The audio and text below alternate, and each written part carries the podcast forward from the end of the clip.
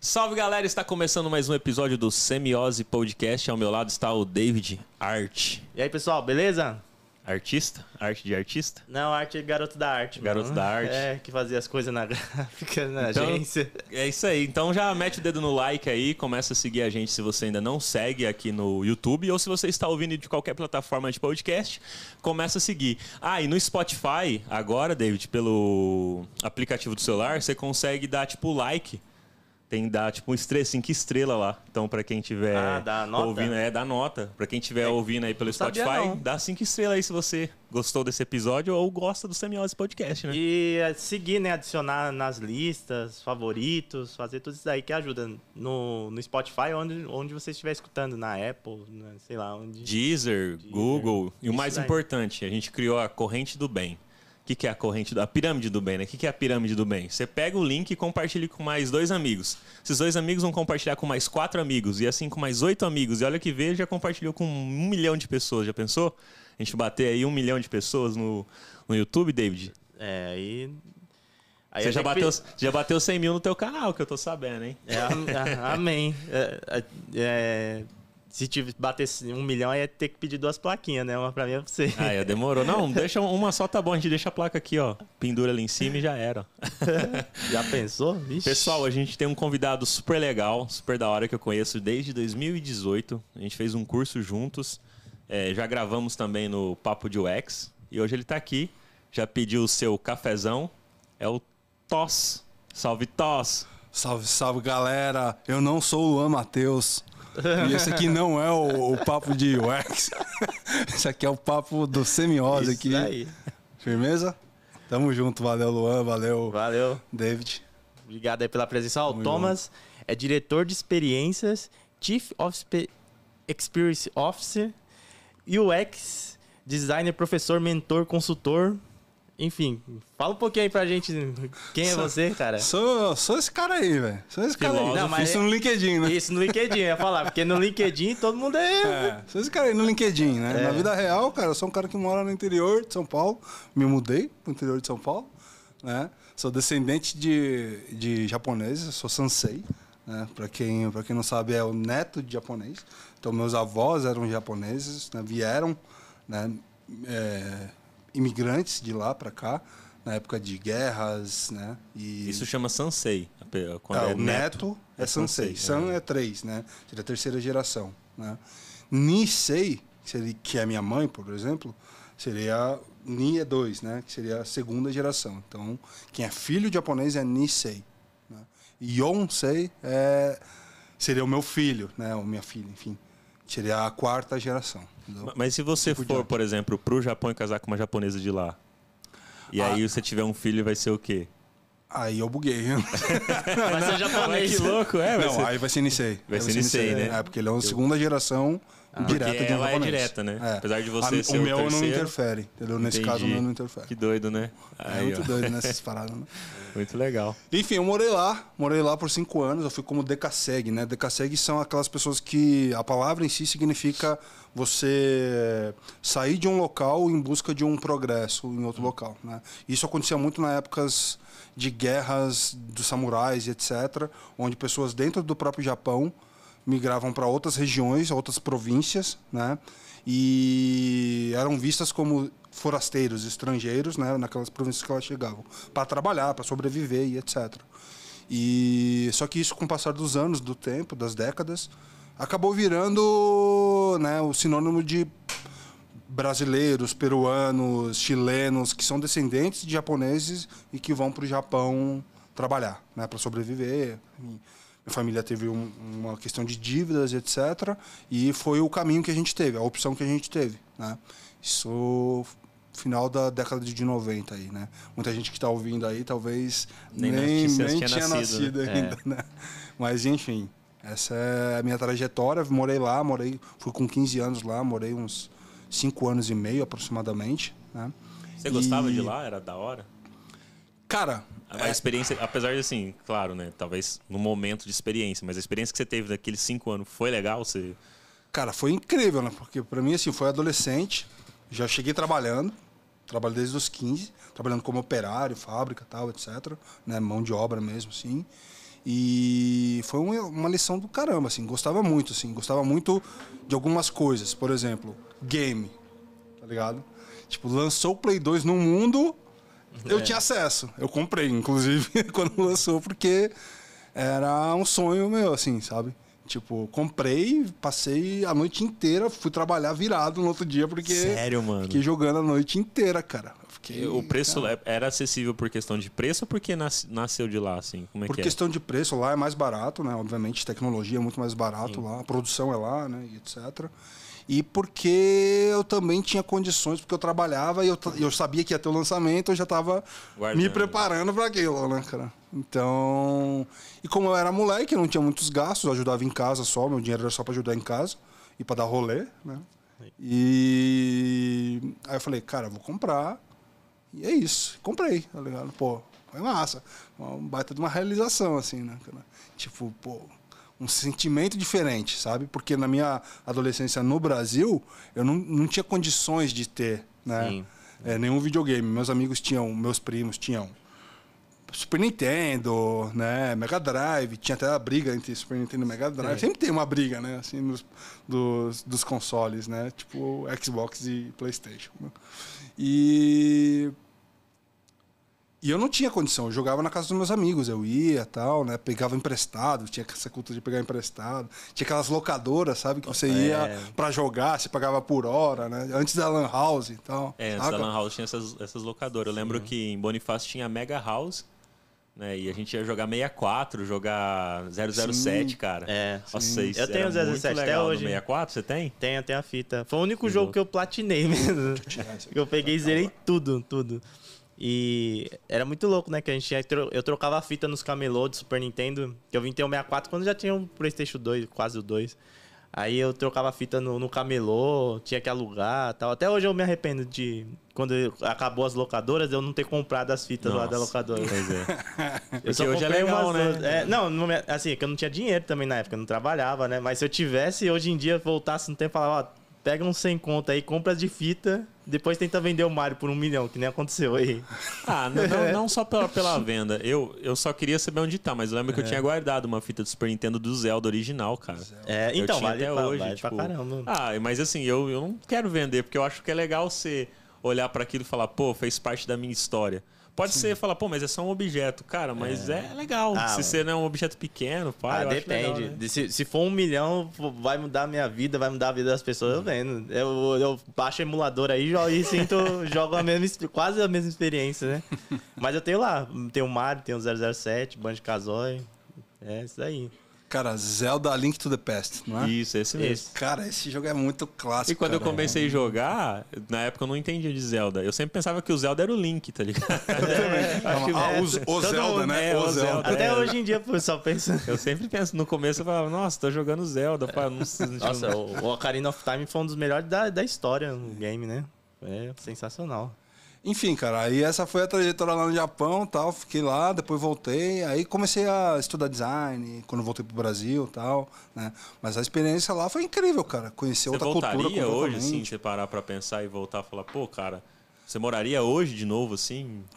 Cara, eu moraria, obviamente que sim, né? É, só que sob outras condições e outros olhares agora, sabe assim? É, não é um sonho, não é uma parada que eu quero, sabe assim? Não, não planejo isso.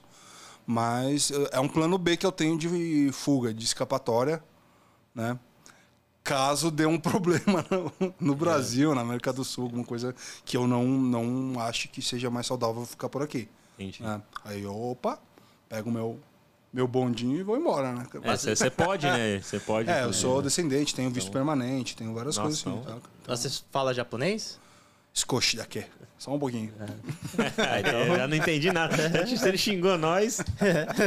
Nem Só um sei. pouquinho. Eu, eu tenho bastante dificuldade com, com aprender novas línguas, assim. É uma coisa que eu que para mim é um, é um ponto fraco, digamos assim, sabe? Eu, eu ia perguntar, você falou que começou a estudar design, ver, enveredar pelo design quando voltou para o Brasil. Mas você tem alguma percepção ou influência do design oriental? Assim, não só por, por você ser, né, ter essa descendência, mas por alguma coisa que você viu? Porque, por exemplo, a gente fala de. Vai, pegar a camada mais, mais superficial ali, o design visual. A gente fala do Oriente, cara, é totalmente diferente ali. Como que você lida, por exemplo, com a tipografia, né? Então, te- você tem alguma, alguma influência nesse sentido, assim? Falando em tipografia, tipografia lá é uma só, então, né? Você parar pra pensar. É, é. tipo, é uma, Eu- eu- uma eu- tipografia só, não tem sanseria. E o árabe, né? Também. né? É, tipo, não, Não, e também assim. assim, na minha cabeça de, de leigo mesmo, né? Não- Não, deve ter diferentes formas de, de desenho da, da- das letras. Não sei se, se é assim Tem, que tem, letras, tem, né? tem. Hum, E também questão de, de tudo, alinhamento, proporção, é só um exemplo, né? Mas a, a característica, a própria característica visual é muito diferente do que a gente tem aqui, né? Cara, respondendo essa pergunta, David, não tenho muita influência direta, assim, falar, citar um, um designer, um autor, alguma coisa nesse sentido, né? Obviamente que eu tenho influência cultural, né? Assim, tipo, uma coisa que sempre me atraiu muito no design foi, foi o aspecto da simplicidade das coisas, né? Você sempre buscar a simplicidade em algum um certo nível, né? Seja ela na usabilidade, seja ela no, no visual e etc, né? E, e existe algumas culturas no Japão que são muito ligadas a essa simplicidade, né? Minimalismo é muito forte lá, né? E, e minimalismo é muito forte lá, mas tem outras que é o exagero também, né? O, o Japão ele é meio ele tem seus extremos assim, né? Aí você vê, por exemplo, em, mangás, em, animes, né? Você vê uma coisa mais um pouco mais exagerada, né? Sim. Tipo, então existem os dois mundos no mesmo lugar, sabe, na mesma cultura. Isso é bem interessante, tá? Isso é bem interessante. Japonês na rua, assim, às vezes você vê tá andando com roupa de Pikachu, né?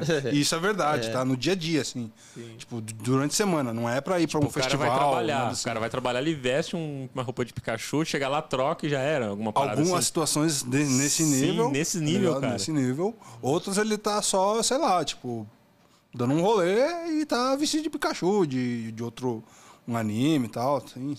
Só que não é um cosplay exatamente. Sim, sabe? Mas É talvez um- porque isso é muito forte lá, não é? Sei lá, tipo.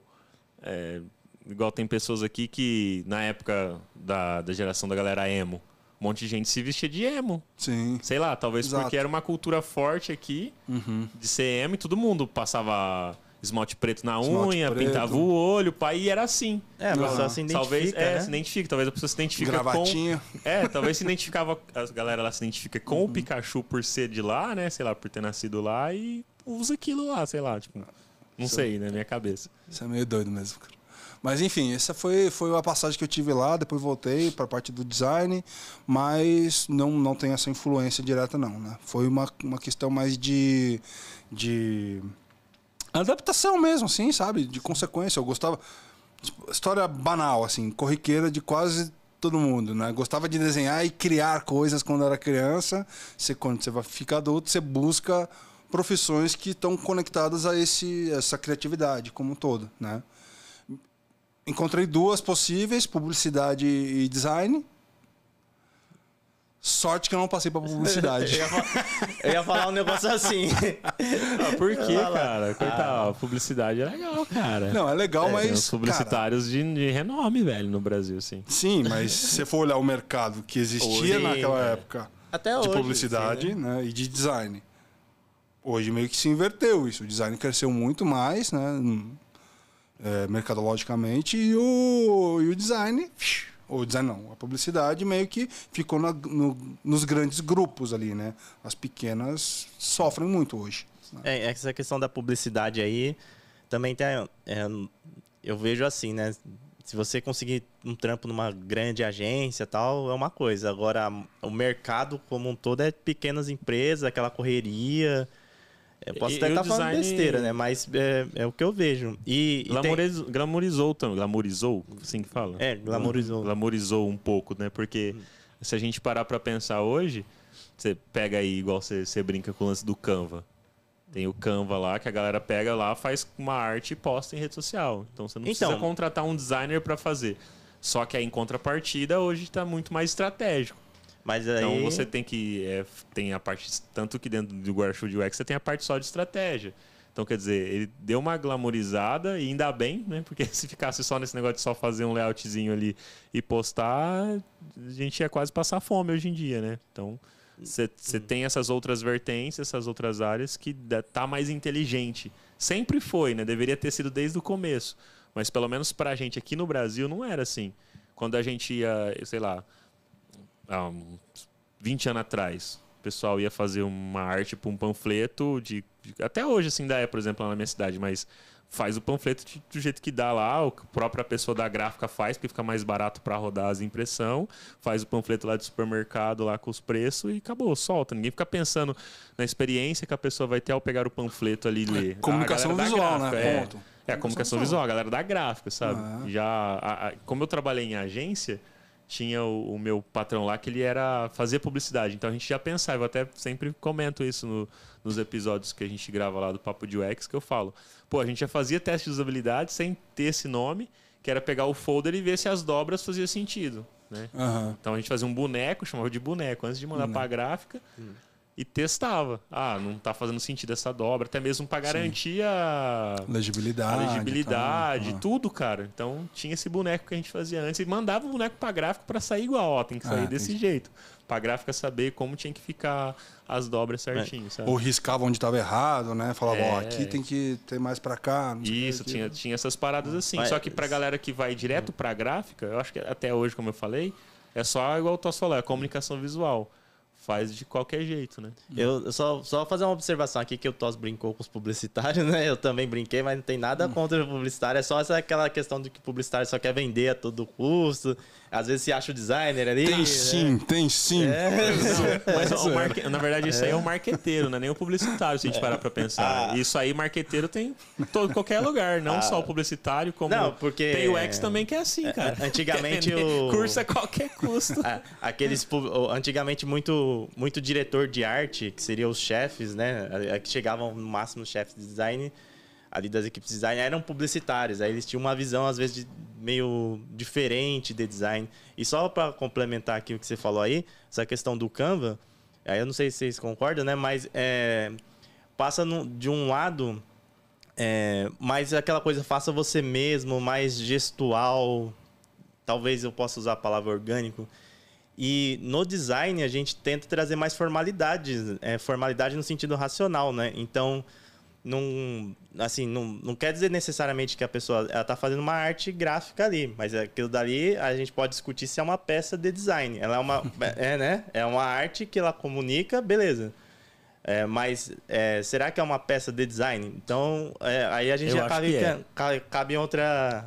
acaba caindo em outra discussão ali, né? Eu, eu falo Entendeu? que é, sabe por quê? Uma vez discutindo com, com o Rodrigo Lemes no Papo de UX sobre o que é design. E aí a gente caiu nessa, né? Se design é arte, se arte é design. E aí na, a gente comentou que, tipo, a arte é igual um filme onde um, um artista foi lá e, e fez uma música. Aí eu falei, não, mas então a música que ele fez é um design. Porque tem um propósito. Tem um designo para aquilo. Então, por mais que às vezes a pessoa ela não entenda os conceitos de design, talvez a pessoa vai lá no Canvas, ela não entende o conceito de design. Tudo bem mas ela está fazendo por um propósito, tem um desígnio aquilo que ela está fazendo. Aí, então aí aquilo é uma é um discussão doida. Na minha cabeça é design. Uhum. Pode ser mais simples, mas é um design. É igual você parar para pensar, é, sei lá, é fazer um carro. Uma pessoa pode fazer um carro mais simples, vai falar, ah, Fusca não é carro. É um carro, pode ser mais simples, mas é um carro. Você mas... pode pegar uma bicicleta que ela tem só uma roda. mas é uma bicicleta, ela te leva para um lugar, tem um propósito ali de te levar para um lugar. Ainda Quando que seja, você sabe? Quando você fala isso, Luan, você está colocando o design no lugar do projeto, né? Entendeu? É, tipo, na minha assim, cabeça, sabe? O design é o, é o, o resultado de um projeto, né? O, é, o, é o produto, né? o resultado de um, de um projeto, de alguma coisa. Então tem uma intencionalidade, né?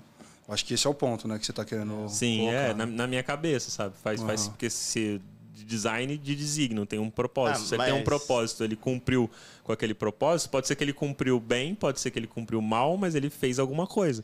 Ele só não, igual eu falei, talvez a pessoa não entenda. Como você vê isso, Tos? Sei lá, eu quero. Ainda mais o Tos, galera. Quem não sabe, o Tos ama filosofia, que eu É, sei, e gosta é. pra caramba de filosofia. Então, isso é um, é um bom debate filosófico. Então, é isso que eu tava tentando falar ali, né? Tipo, quando você coloca isso, você está colocando o design nesse lugar do projeto, né? De projetar alguma coisa com intenção, né? De preparar, organizar e, né? é, conceber alguma coisa para ser consumida, né? Seja ela financeiramente ou não, mas ser consumida, né? Ser Utilizada, é, né? por Utilizada por alguém, né? Então você está colocando nesse lugar. Eu Acho que é pertinente pra caramba, já foi muitas muitas definições do design e etc se, se aproximam disso, né? E falam que é isso, né? Então, e talvez seja isso, entendeu? Mas o ponto é, será que é só isso? Porque assim, quando o David fala que o cara do Canvas lá pega e monta ali de qualquer jeito, do jeito que dá, pega o template, sei lá, qualquer coisa assim, né? E comunica. Mas ele comunica, ele tem uma intenção também. Por mais que não seja exatamente seguindo as metodologias, os métodos que a gente, como designer, estudamos, tal, etc., ele tem um objetivo, uma intenção. Ele fez um projeto, mesmo que não intencionalmente no sentido metodológico, mas ele fez um projeto. Ele organizou as coisas para um objetivo, né, com uma intencionalidade. Então, se a gente for pegar isso, é design também. Né? Se a gente for pegar o design do dia a dia das coisas assim banais e, e até artesanais, né? a gente pode fazer um comparativo disso, do artesanato com o industrializado. É diferente, mas ambos podem ser design. Né? Fala-se muito do design vernacular também, né? Que é o design desse dia a dia, do cotidiano, das adaptações né, que as pessoas fazem. Por exemplo, sei lá, não tenho nenhum exemplo aqui agora, mas é, o próprio artesanato é, um, é, um, é uma opção, né? Mas existem outros tipos de design também, né? Aquilo que você estava falando. Existe o design mais estratégico, o design dos serviços, o design, o design de serviços está aí também, design da experiência do usuário, que é questionado também. Todos esses designs são questionados, né? Sim. Mas se você for ver, o que está por trás disso? Um pensamento projetual, né? É, com uma intencionalidade para um uso, né? Que acaba tendo uma experiência. O uso gera experiências, né? Então, assim, por isso que muita gente critica, ah, não, é, não existe design de experiência, existe design para experiência. Né? E justamente, faz sentido, semanticamente faz muito sentido isso. Né? Porque você está projetando alguma coisa, né, seja um serviço, um produto, ou uma interface, etc., que vai servir para uma utilização e que vai gerar, evocar uma experiência em alguém. Né? É, Então faz sentido. A semântica dessa frase, design para experiência, faz mais sentido que design de experiência. Porque você não projeta a experiência em si. Você projeta os artefatos que promovem uma experiência. Oh, legal, legal. Eu, eu concordo assim, eu acho que design não é ao, não é ao, acaso e não é por acaso, sabe? Tem uma, uma linha ali. Por mais que a pessoa tenha intenção realmente, às vezes é. É porque tudo a gente tem intenção. Se eu for fazer uma arte, eu tenho a intenção de alguma coisa. Mas a, a diferença tá nesse ao acaso, tipo, pegar aqui e jogar. Mas você falou da. Da falou várias coisas, dá, dá um corte da hora isso daí do, Dá. do que é design, né? É, você falou design para experiência. É, então, a gente se, se utilizar o título de, de UX, é, designer de, de- de experiência, é um pouco soberbo, então, tipo, achar que a gente vai projetar uma experiência ou vai programar uma experiência para alguém? Então, eu não acho que é soberbo. Eu acho que foi construído historicamente. Fez sentido né, na época que o Norman cunhou o termo lá. Ele colocou até como arquiteto de experiência, justamente porque ele, querendo ou não, ele está querendo dizer o quê? Que ele está arquitetando as coisas que vão gerar uma experiência. Né? Então faz sentido o que ele estava dizendo ali. Né? É, se você for pegar o design nesse sentido, você está fazendo design do que vai gerar uma experiência, entendeu? É uma questão semântica, assim. Não é, é, é um- o design da, de, de experiência, porque gera uma experiência, né? O design de alguma coisa que gera experiência, né? Só que, igual você falou, o para faz mais sentido faz no português, em português, é. entendeu? É, é- Aí, aí que entra a questão linguística da coisa. No português faz mais sentido. No inglês não, não tem esse problema.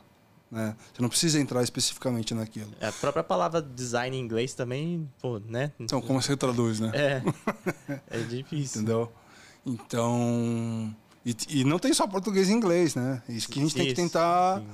resgatar e lembrar sempre, né? Eu sou eu como um descendente de asiáticos, né, de japonês, o inglês lá é quase irrelevante, sabe? Ah, é, mano, pra lá é. É, é, é só em cidade turística, cara. O japonês não tá nem aí pro inglês, cara. Não sabia, eu imaginava o contrário. Não, Ah, tá nem aí, doido. velho. Tá nem aí. Japonês, fala japonês. Você vai lá, você tem que falar japonês, se virar, mímica e etc. O japonês não estuda o inglês lá corriqueiramente. Só Caramba. em Tóquio e Osaka São bem que são patriotas, né, mano? eles são, cara, eles são até pelo histórico, né, conflituoso, e tal, tudo mais. Mas eu acho que faz muito sentido, cara. Sabe? Tipo, E não é assim uma questão nacionalista, de patriotismo demais, exagerado. Não é. Acaba nem sendo isso, assim, sabe? Não é essa a raiz. Não. Eles valorizam o, a linguagem deles, que eles falam naturalmente, entende? E quem chega de fora que tem que aprender a falar, e não ele se adaptar. Aqui a gente tem essa cultura de querer se esforçar para falar a língua do, do gringo, né? O inglês. Isso é louco, né, cara? Os caras vêm na nossa casa. É. É igual, como é uma coisa eu for na sua casa, Toss, chegar lá e eu começar a querer mudar as coisas da sua casa pro meu jeito. É bizarro, né, gente, cara? Não é Chegar lá e falar assim, não, tira esse tapete daqui que eu não gosto de tapete aqui na porta, não. não, ó, muda essa geladeira de lugar, eu vou ficar dois dias aqui Sofá na tua não tá casa. bom aqui, o sofá não. não tá bom aqui. Fala, pô, peraí, eu tô na tua casa, eu tenho... O o mínimo que eu tenho que fazer é respeitar o seu espaço, né? Sim. Você tá me recebendo. pô, é verdade, né, mano? Ai, que doido. Mas eu acho que é coisa da gente, assim, de querer ser um bom anfitrião, né? Anfitrião, é. Porque às vezes você vê até o gringo, ele, ele, ele mesmo se esforça pra falar. Às vezes ele tenta, tipo, ele quer se adaptar. Mas a gente tem tanto essa coisa de ser bom anfitrião. Tipo, você chegar em casa lá, minha mãe já vai estar com algum refrigerante e um bolinho lá. Tipo, nem te conhece. nem sabe se. Entendeu? A gente tem essa coisa, assim. Eu acho Fazer que é sala, né? Fazer, é. Então, tem muito disso, cara.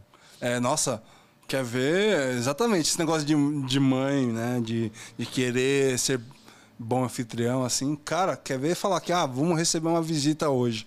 Tá, mas você comprou isso? Você É, comprou isso aquilo? Tá, como é que tem? O que, que tem na geladeira? Mano, o que, que a gente vai servir? E quando Isso. chega de surpresa? calma, é só um, é só um, Só vou encontrar um amigo meu aqui, uma amiga minha, sei lá. Minha mãe, quando chegava a gente de surpresa, ela falava, nossa, desculpa, eu não É tenho nada, é só tenho um isso, é suco, isso. só tenho, sabe, tipo, já... Ela pede desculpa por o não ter famoso nada, né? não repara a bagunça, né? É, não, agora não pode crer. Caraca, por que isso, né, velho? Da onde que vem nessa cultura, né, velho? Cara, talvez por, por se a gente ser um povo sofrido, sei lá, eu acho que brasileiro é um povo sofrido que luta, assim, batalhador. Tanto que eu já ouvi pessoas que são brasileiros que moram fora do país falar que, que a galera de lá gosta do serviço do brasileiro. Do- do- da, da galera que sai daqui e vai trabalhar fora, a galera gosta de contratar brasileiro. Isso é uma Fala visão que, a gente tem diferente daqui, né? Que a gente fala, ah, brasileiro não trampa. A gente às vezes Não, pra quem, vai, assim, pra né? quem vai pra fora, eu já ouvi. Não sei se é verdade, que eu É, nunca eu fui. já vi também, Mas já já ouvi ouvi. a galera falar, o pessoal de fora gosta de contratar brasileiro porque brasileiro é esforçado. Aham. E a galera lá meio que tipo assim, ah, eu só ponho água no copo. O cara só põe água no copo. Sacou? Não faz outra coisa além de pôr água no copo. Meio que se tiver que levantar o copo e passar o pano, ele não vai fazer. Mais ou menos isso, entendeu? Claro que eu tô Sim, tá... exemplificando. Mas. E a gente não, a gente já põe água no copo, já passa um paninho, já vê se aí, tá tudo bem, sabe? Tipo, já tem um, um, um que a mais ali, tá ligado? Sim. Esse que a mais que chama a atenção da galera de fora. É interessante, mano. É Interessante. interessante. Eu acho que é por, por a gente ser sofrido mesmo, cara. Ou por, por a gente querer agradar, que é o lance do Aí é a síndrome do vira-lata, síndrome talvez. do vira-lata se aproxima. Isso. Ou por, por a gente querer ser bem visto. Também, é. Você acha que pode ser por isso? Algumas pessoas? Não? Pode ser, né? Pode ser. Não sei. Aí, assim, a intencionalidade, qual que é que tá por trás? Como é que a gente mede essa intenção? Como é que mede a intenção? Você sabe, Tom? Não, é não que faço a mínima ideia como é que a gente mede. Intenção, não. Da, cara. da onde surgiu esse teu querer por filosofia, cara? Que que você, da onde que começou isso? O que que você Cara, começou meio que na adolescência, assim, tive contato. Né? Quando você é adolescente, você é meio mais revoltado, né? Aí você começa a questionar algumas verdades É. absolutas. Aí você tem, você vai procurar frases, né, Pra colocar no MSN, né, Pra colocar Pra quem não em sabe o que é Orkut. MSN, pessoal, porque tá, eu sei que tem gente que tá assistindo a gente não sabe o que é, MSN. MSN era um comunicador É tipo um, um Skype. Eu ia falar Skype, é tipo mas um Skype já é né? velho. É tipo um Messenger, sei É, lá. tipo um Messenger, É. um WhatsApp. Um Discord. É tipo um Discord. Discord. Um Discord. A galera mais nova conhece Discord, né? é. Tipo um Discord das antigas que você, eu gostava de chamar a atenção, lembra? Tremia a tela Nossa, toda. tremia a tela, chamava a atenção. Tinha um gordinho, um, era um gordinho, era um porco que você mandava pra pessoa que era todo fedido lá, que ele ficava. Aparecia, é, né? aparecia. É, Pô, era legal o MSN, né, cara? Pô, Saudades. saudades. MSN, Orkut era o combo, né, pra conversar com a galera. Enfim, cara, aí você buscava, né, pra colocar indiretas, né, obviamente, não, na, na mensagem do, do que vinha embaixo, né, vinha o MSN, pra vocês saberem, tinha um, um campo do seu nome e tinha um campo da sua frase, da sua mensagem, sei lá, alguma coisa assim, Seu que você podia status, deixar, né? seu status, né, É. e era totalmente editável. Então, acabou se construindo, né, uma, um comportamento de mandar indiretas, né, para as pessoas por ali, assim, né, deixar um recado, alguma coisa assim. Uma música Uma também. música, É. sempre, sempre alguma coisa assim, né? Relacionamentos humanos, né, cara? Você sabe como que é. E aí nessa fase eu, cara, comecei a ler, comecei a procurar frases, né? E e me deparei com alguns autores que eu achei frases que eu me identificava na época, tá? Nietzsche, por exemplo, né? Só que Nietzsche é pesado, cara. Nietzsche é não é fácil de ler quando você é adolescente faz muito sentido, porque ele é meio contundente, ele é meio agressivo no sentido de, de questionar a sociedade e os pensamentos Nietzsche e etc. é alemão? É, alemão. E ele é bastante existencialista, assim, sabe? Então, assim, é muito fácil de se identificar com as frases de Nietzsche e tal, e principalmente quando você é adolescente. Só que você acha que você entendeu. Só que você não entendeu de verdade. Porque você não leu. Né? Você só uma um, frase. Você só pegou um corte, né? A cultura do corte. Você pegou a frase ali, entendeu? Então, isso é perigoso, né, cara? Aí, aí eu entrei num processo meio quase que quase que muito imersivo assim de de como que eu vou dizer isso? De niilismo, né, que é um é uma é uma Uma vertente. uma vertente filosófica que onde nada se nada se não existe sentido nada faz sentido então pouco, nada importa né? Então, É, isso, isso é isso é um perigoso, perigo isso é um Nossa, perigo. isso é- isso é um perigo do, do, do niilismo sabe? Você interpretar o niilismo dessa forma né? O que não é necessariamente a, a, a mensagem que está dentro dessa corrente filosófica né mas é o como muita gente interpreta e aí depois, aí eu parei de ler filosofia, porque eu comecei a ficar mal, assim, sabe? Durante muito tempo, eu parei, eu fiquei mal. Só que aí eu, cara, fui amadurecendo, a vida continuou, tal, né? As contas vêm, você tem que pagar, e por aí É, vai, é. né? É, problemas acontecem e tal. E aí eu voltei a ler, uma época assim, voltei a ler, me interessar por outras coisas, né? assisti algumas séries que, pô, questionava algumas coisas, Black Mirror, o Freud, a série do Freud também. Então aí eu comecei, opa, peraí, tem, tem bastante coisas aí interessantes sendo produzidas na cultura popular sobre temas que eu já vi lá no passado, sabe? Que eu já li um pouquinho e tal, etc. Aí eu comecei, eu voltei a ler com mais afinco, assim, né? bastante sobre filosofia e tal, etc. E acabou que eu também, não só filosofia, sociologia também, história, né? E acabou que eu fui procurar um curso também. Já estava formado, já tinha um MBA em economia comportamental, né, formado em design, e acabei achando um curso de pós-graduação em ciências humanas, É, história, filosofia e sociologia, né? E cara, ali eu tive outros contatos com outros autores, com outras perspectivas, que foi muito muito maneiro assim, sabe, muito foda. Mas aí como que E- isso é, ajudou ou te ajuda no seu trabalho como designer? Tem algum, qual é a interferência disso? Cara, eu acho que me ajuda menos como designer, mais como líder. Entende? Porque. Lida como- muito com pessoas, ser humano, né? E- Exato. E, aí, assim, na minha cabeça, eu acho que você começa a é, en- entender o comportamento. E aí o lance que eu acho que aí fica, faz mais sentido a parada da empatia, sabe? Porque aí você, Uhum. você vê na, na filosofia traz muita coisa histórica, né? Sim. Porque você usa da história para interpretar e, e buscar entender por que, que aconteceu determinados fatos, né? Então, e como que as coisas, os significados dos conceitos também, isso que é interessante, sabe? É, e o questionamento, que eu acho que é um grande ponto de que a filosofia, assim, o pensamento filosófico como um todo contribui para você não não se ater ao dogmatismo, né? Simplesmente a tomar uma coisa como verdade sem saber se de fato existe um um, um porquê, existe algum indício, uma uma uma evidência de que aquilo pode ser ou não pode ser, entendeu? Então assim, fazer perguntas, basicamente é fazer perguntas, né? É... O design usa muito isso, fazer pergunta. Então, deveria, faz né? Tá Ou deveria. É, eu deveria. deveri- Porque- então deveria. que tem algumas verdades absolutas que são construídas que às vezes nem fazem tanto sentido assim, né? Alguns termos, algumas questões assim de design que tipo alguém publicou, aí alguém replicou, aí foi, aí- é isso. Aí, caraca. E hoje tá mais fácil replicar, né? É, Aham. Por exemplo, um, um filósofo que eu gosto muito, e eu sempre falo em qualquer vídeo, qualquer participação que eu tenho, é o Bill Chul-han, né? Tem gente que até já me zoa. Que é um, que é um filósofo sul-coreano, erradicado na Alemanha tal, né? E contemporâneo, né? Tá vivo ainda, não é desses tiozão já que morreram tal, etc. Né? E ele é um cara que questiona muito os comportamentos da sociedade atual, né? da sociedade digital e etc. Né? Por exemplo, ele tem um livro que chama Não Enxame, né? que é Perspectivas do Digital. né? E ele tem um outro livro que é o clássico dele, que já virou até seriado, etc., que é o Sociedade do Cansaço, onde ele fala que em inglês é o Burnout Society, que fala do, dessa sociedade que se autoexplora e nem percebe e chama isso de realização, né? onde você está chegando ao burnout, e a sociedade está o tempo. Por isso que a gente fala muito de burnout, de, de saúde mental e etc. hoje, né? no trabalho, etc. Mas a gente está se comportando dessa maneira, muitas vezes. né? E a gente nem percebe.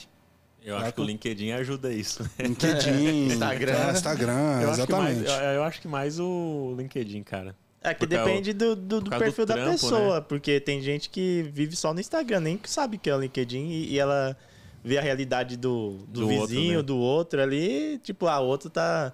Que nem a gente tava fazendo podcast aqui, aí tá, pô, o David tá fazendo podcast, aí não sabe que os perrengues que a gente passa É, pra gravar sim, e tal. Então sim. é isso. Então, aí tem uma frase nesse livro que, cara, eu acho que é uma frase foda, assim, que é que ele fala assim: é, a queixa do, do indivíduo depressivo, né, de que nada é possível, né, é, só é possível numa sociedade que acredita que nada é impossível.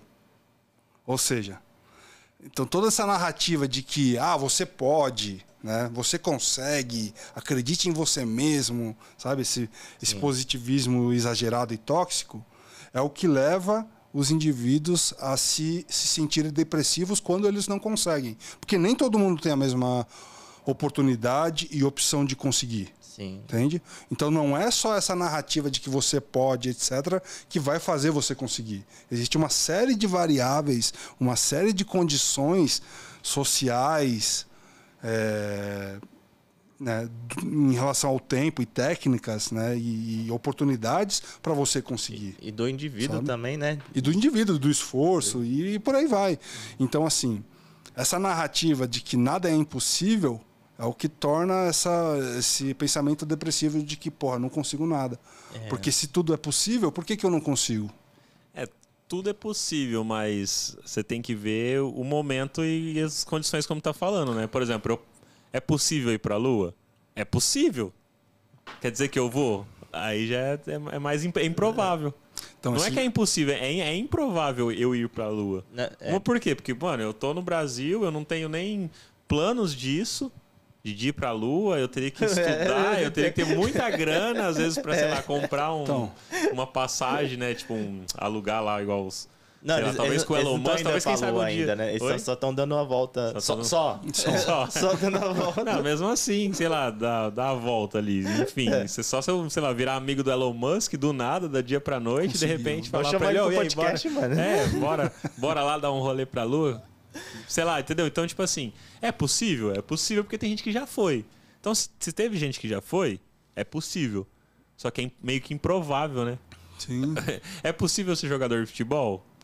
Só que é meio que improvável. Eu tô com vou fazer 32 anos, tipo, é meio que improvável virar um jogador de futebol famoso. Profissional. Profissional, famoso, é, tal. ganhar muito dinheiro. Aí é meio que improvável. Entende como, como que é- essa narrativa é perigosa, saca? Porque ela constrói no, no, no psicológico das pessoas uma coisa que parece que não é. Entendeu? Parece que não é. Aí você vê no Instagram, como você estava falando, no, no LinkedIn, etc., onde as pessoas só postam aquilo que é positivo, aquilo, as vitórias, ou que parece vitória. Ninguém vai postar desgraça, né? Sim. Obviamente. É... Eu lembro até hoje, cara. Eu lembro até hoje. Nossa, velho. Uma vez que eu postei que eu tava no terminal de busão, assim, sabe? Postei uma história, ó, tô aqui no terminal do busão, pegando o busão pra ir pro trampo. Uma coisa banal, né? Cara, cheguei no trampo, a galera me zoando. Eu falei, caralho, assim, eu falei, ué, o que, que tá acontecendo? eu Até eu peguei tô- o busão, até eu pego o busão pra vir pro trampo, cara. Tá ligado? Aí, ali meio que me caiu a ficha, assim, caraca, velho. As pessoas só postam aquilo que é agradável, aquilo que vai gerar like, aquilo que. tá? Mas aí esse positivismo exacerbado que você falou. Então você vê também na, na- na nossa área. Produto digital. Cara, a nossa área, ela tá na sociedade. Saca? Assim como o Bill Churran faz uma, uma leitura social, ele não é designer, ele não tá analisando design, não tá analisando, cultura digital, nem nada especificamente nisso, ele tá ana- analisando uma sociedade como um todo, contemporânea, né? Pós-moderna, etc. E então, cara, a gente está dentro dessa sociedade, a gente não tá fora, né? Então a gente se comporta como ela, a gente se adequa nela, saca? Então, sim, tá, a gente também influ- é influenciado e influencia nesse contexto todo, né? E falando do influenciado, influencia influencers, né? É uma cultura Sim. que, que se comporta muito dessa maneira, né? E É, eu, eu, tenho um, eu tenho um pouco de cuidado assim com esse assunto, porque é que nem você falou, às vezes a gente cria uma expectativa, né, na galera, que- porque tá falando assim, bem. Ah, UX tem muita vaga mesmo, né? Produto digital tem muita vaga, isso é fato. Mas aí ah, tem muitas pessoas que estão migrando, estão iniciando agora, que pensam que vai conseguir fácil, assim, vai conseguir um salário grande, fácil, Hum, eu tenho um ponto. é, ou, ou que vai. Eu tava conversando com um menino que ele é- fez meu, um curso meu de web design, né? E aí ele, ele eh, trabalhava muito tempo tal, etc., já com site. Aí ele conseguiu uma vaga de UX. Aí ele falou pra mim que ele tava um pouquinho triste porque ele tava trabalhando. Ele tinha um título como UX, só que lá na empresa dele ele só, só tava fazendo landing page, site. Ah, mas É- landing page Não, então. faz total sentido Não, pra mim não trabalhar com é, UX. é um, é um artefato, né? É. De, que, é, que tem a ver com experiência, obviamente. Só que então, aí a gente cai na expectativa, nesse positivismo, talvez, que, que ele citou. Porque ele entrou com uma expectativa totalmente diferente. Eu vou fazer UX, é, vai ser um outro, um outro cenário, um outro trampo, uma outra perspectiva. E aí ele se vê fazendo uma coisa que, que é- talvez seja natural pro cargo dele, que é júnior. Então, É, é muito, é muito complicado, né? É, a gente tem certa responsabilidade, assim, a gente que fala também, pessoal, né? É igual esse lance que você tá falando de migrar. é, foi essa semana. Teve uma pessoa que me mandou no LinkedIn falando assim: Ah, tô tentando migrar, né? Eu, eu sou designer gráfico, trabalho, sei lá, mais de 10 anos, né? Fui gerente de, da, da parte de marketing e tal, não sei o quê. Aí, aí ele me falou, só que eu não tô conseguindo vaga tal. Ele me mandou o portfólio dele do Behance tal. Até dei uma olhada assim pra dar uns toques pra ele. Aí a primeira coisa eu perguntei, ah, mas, cara, você é gerente de marketing. Por que, que você quer vir pra UX assim, né? Ah, não, porque tá difícil, porque ele trabalhava como fazendo proje- projeto social pra igreja, um negócio de igreja. Aí não deu mais certo, sabe? Ele meio que. Aí não tá dando muita grana no jeito que ele tá trampando lá, porque pra coisa pra igreja não, não, Não tem, não rola tanta grana, sabe? E aí meio que por isso que ele tá querendo vir assim. E aí eu fiz uns questionamentos, ah, qual que, né, por que você quer vir e tal? É mais fácil, talvez ser. Mas ele tá afim mesmo, né? Comprou, aí ele comprou, comprou vários cursos ali e tal, fez, mas. É, até perguntei quais cursos que ele comprou. Porque eu até falei, ó, se você quer, se, talvez para ser rápido para você, foca em UI, porque você tem bastante bagagem de, de design gráfico, de gestão de De marketing. marketing. É, vai então. ser mais rápido para você agora, se você quiser UX mesmo, aí você, eu dei um toque para ela. No teu portfólio você tem que colocar aí os processos que você fez, porque no teu portfólio do Behance aí tem mais tela, né? Mas Então- ele consegue um trampo só de UI? Tipo, você colocar só UI lá, acho que é mais difícil, né? Ele vai ter que colocar UX e... Então, cara, mas Depende, cara. É, mas depende. porque na verdade, até o Tos em off a gente tava conversando sobre isso, né, Tos? Se Aham. quiser até comentar, é interessante. Porque a galera meio que parece que tá tão indo. Parece que tá indo muito pro extremo, sabe? Assim, pô, agora eu vou só focar em pesquisa. Beleza, é importante, mas aí se foca só em pesquisa e aí o entregável de, sei lá, que em produto digital é tela, o, o final. A galera faz uma tela meia boca. É, você tem que entender que a pesquisa ela precisa gerar um resultado no final da, né, no final da cadeia de valor ali.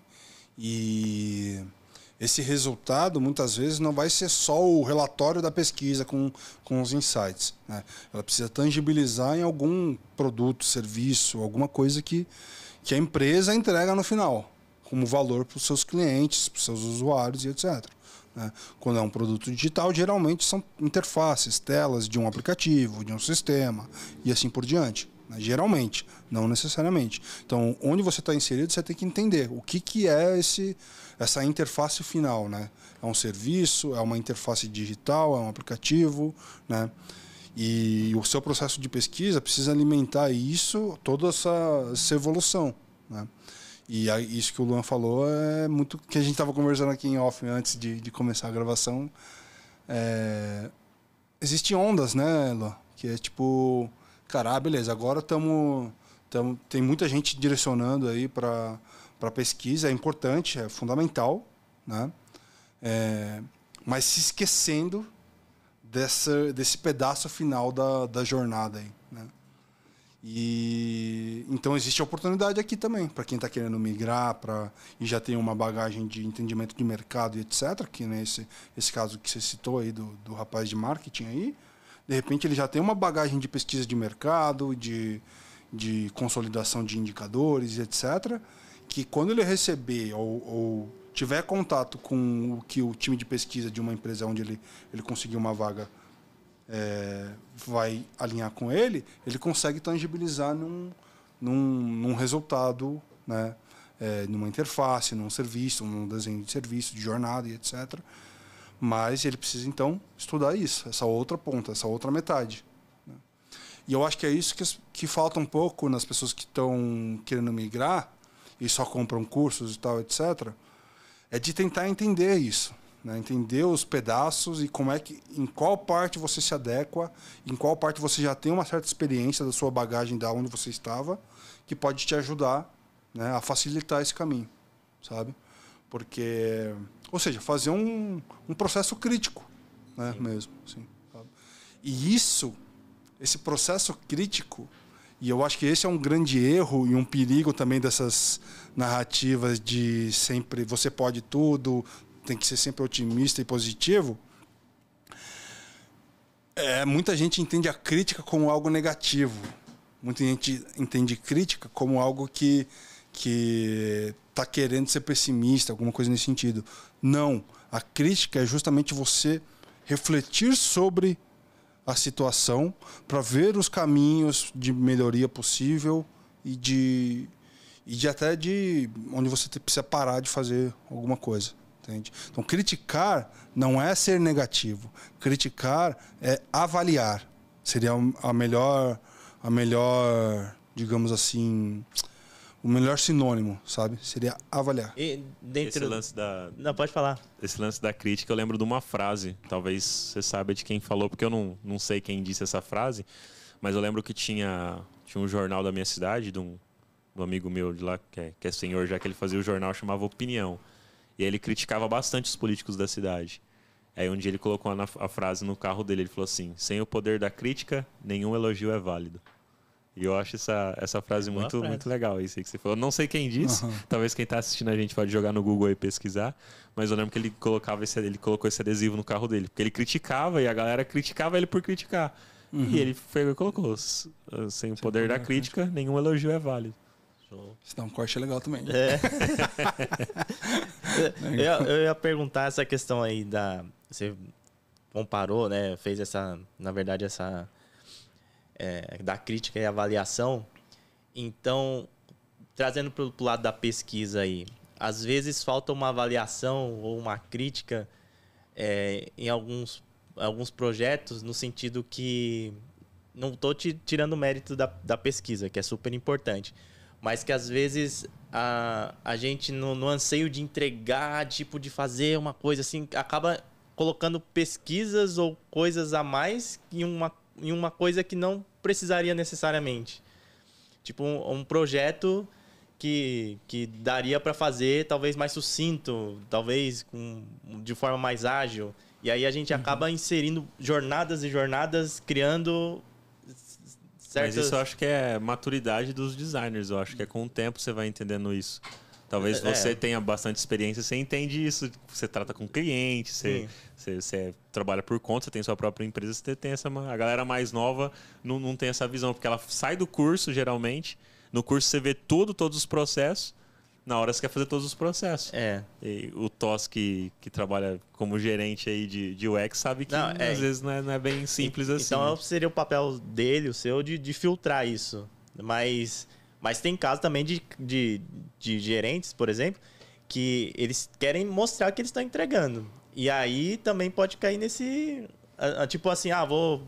Vai, vou fazer um logo aqui. Aí, obviamente, tem pesquisa nisso aqui, mas pode ser uma pesquisa, sei lá, um pouco mais. menos aprofundada.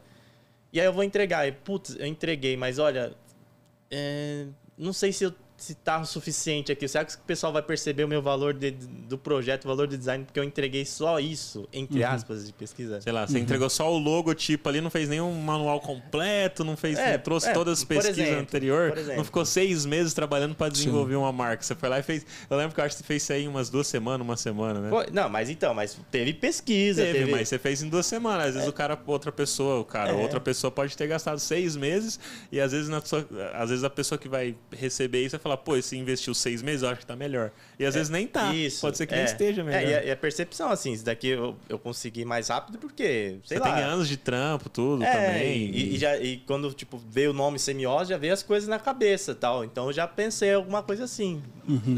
eu queria saber essa questão. Não sei se deu, dá pra entender que eu enrolei. Deu, deu pra pegar vários assuntos aí no meio, mas eu, isso se conecta com uma coisa que eu tento trabalhar tanto com meus alunos, na onde eu dou aula, quanto com meus liderados, onde eu lidero um time. Então, que é quando a gente estuda na academia ou em algum curso, a gente estuda um método, né? uma método, uma sequência de métodos e metodologias e ferramentas, né?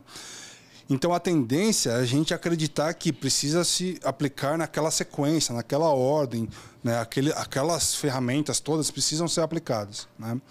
O que é natural, você está aprendendo, você acredita naquilo, né? Sim. Mas, oh, também quero. É, mas quando você está numa empresa, num mercado, o desafio, o seu desafio como profissional é tentar equilibrar sempre o a tempo, eu costumo dizer assim, a temporalidade, né, o, o prazo, né, o, o, a exigência que o mercado tem por velocidade, agilidade, etc com o rigor metodológico, aquilo que você aprendeu de o quanto tem que se aprofundar em cada método. Né? Então, equilibrar isso é o seu desafio como profissional. É, e é difícil, não é fácil, porque de um lado tem chefes, área de negócio, né, stakeholders apertando para você conseguir entregar mais rápido, porque tem um prazo, está chegando, é semana que vem, tal, tal, tal. Então você tem que gerenciar o quê? Expectativas, ansiedade, você tem que negociar, né? Seja qual nível você estiver, né? Porque assim, ah, se o seu lead, o seu é, gerente, o seu diretor de design está pressionando, é porque acima dele tem alguém pressionando ele, entendeu? Porque ele precisa entregar naquele prazo, tem uma, uma resposta de mercado, é uma estratégia do negócio, é alguma coisa nesse sentido. Do outro lado, você como especialista, como designer, etc., que estudou os métodos, você precisa ver e avaliar o quanto que você precisa fazer de pesquisa para ter as respostas necessárias e suficientes para você conseguir entregar alguma coisa de valor, o quanto você precisa fazer de definição daquilo que foi, e, e, análise daquilo que foi pesquisado, o quanto que você vai prototipar e testar e assim por diante, para você encaixar os métodos e o rigor metodológico dentro do tempo hábil, dentro da temporalidade que você tem disponível, dentro dos, das restrições que você tem. Então, a coisa mais importante de você avaliar no começo de um projeto são quais são as restrições que você tem. Entende? E não o objetivo só final. Quais são as restrições? Quais são os limitadores que vão te pressionar? Isso é uma coisa que as pessoas se atentam um pouco. Precisa se atentar mais. Às vezes é tempo, às vezes é dinheiro, às vezes são condições e assim por diante. É o espaço que a gente tem para trabalhar, né? É, faz total sentido, cara. É, e a, a galera mais júnior, não, eu acho que é, é, difícil até porque é questão de experiência mesmo. E eu entendo uhum. que eles não entendam Sim. isso, né? É normal, né? Você, vai, normal, você vai é, amadurecendo. É, é, igual, às vezes, no, no começo da minha carreira, eu lembro que pô, eu comecei como gra... coisas gráficas, né? E eu fiz muito cardápio. Eu não, não sei se aqui uhum. em São Paulo tem esse costume de fazer cardápio com propaganda, mas lá no interior tem, a galera vendia as propagandas nos cardápios dos, dos lanches da, da praça. Uhum. Então tinha lá, sei lá, o Ripiado Lanches. Aí um cara ia lá, dava o cardápio pra pessoa, tudo atualizado, só que aí em troca ele vendia as propagandas, ele ganhava dinheiro com as propagandas e o cara, dono do lanche, ganhava um cardápio novo, bonito lá, colorido Sim. e tal. Uhum. E eles aceitavam. E aí eu diagramei muito cardápio, cara. Fiz muita propaganda lá, tipo. E, e os caras tinha vez que sentava do meu lado e falavam, não, puxa só isso aqui. Sabe, não gostei disso. E isso, flanelinha cara. de layout. É, flanelinha de layout, sabe? Tipo, não, aumenta só. Aumenta um pouquinho aí, se, se, aumenta um pouquinho o logo aí, aumenta o telefone, aumenta o telefone um pouquinho aí. É. Ficava do meu lado, igual o David tá aqui do meu lado, eu literalmente aqui, ó. Hum, hum. Só que isso me, me fez crescer muito nesse sentido de quando hoje tem alguém, um cliente, ou seja, qualquer pessoa, um PO, meu, quem for, não gostei disso, quero aquilo. Ok.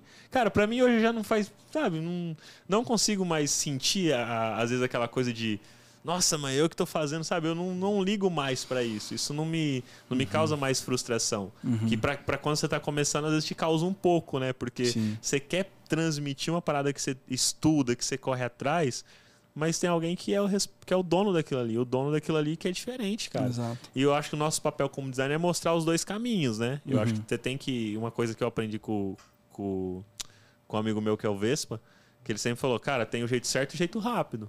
Você tem que saber os dois. Entendeu? Você saber o jeito certo, mesmo se te pedir o jeito rápido, você sabendo o jeito certo, não tem problema. Você sabe como é o certo, mas a pessoa não quer, não tem problema. Sim. Mas aí, como, ah, mas aí tem um questionamento aí. Claro. É, nós, como designers, a gente não tem que encontrar o melhor jeito dentro desse rápido.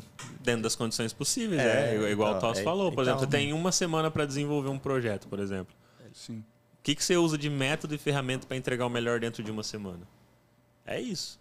Por isso que é legal você aprender várias ferramentas, né? Uhum. Por você saber, ah, eu tenho uma semana, eu vou fazer desse, dessa forma. É igual, sei lá, um exemplo. Tipo, ah, eu tive que sair de Bonifácio e vim pra cá gravar. Pô, eu, é, como é que eu venho? Ah, eu posso vir de avião, posso vir de ônibus, posso vir de moto, posso vir, sei lá, até de bicicleta, se eu quiser vir, dá pra vir, entendeu? É então, teoricamente até a pé, é, é, é, 500 km, mas dá pra vir. Só que aí você tem, eu tenho um tempo, né? Exato. Sei lá, sábado e domingo, porque os outros dias da semana eu trabalho.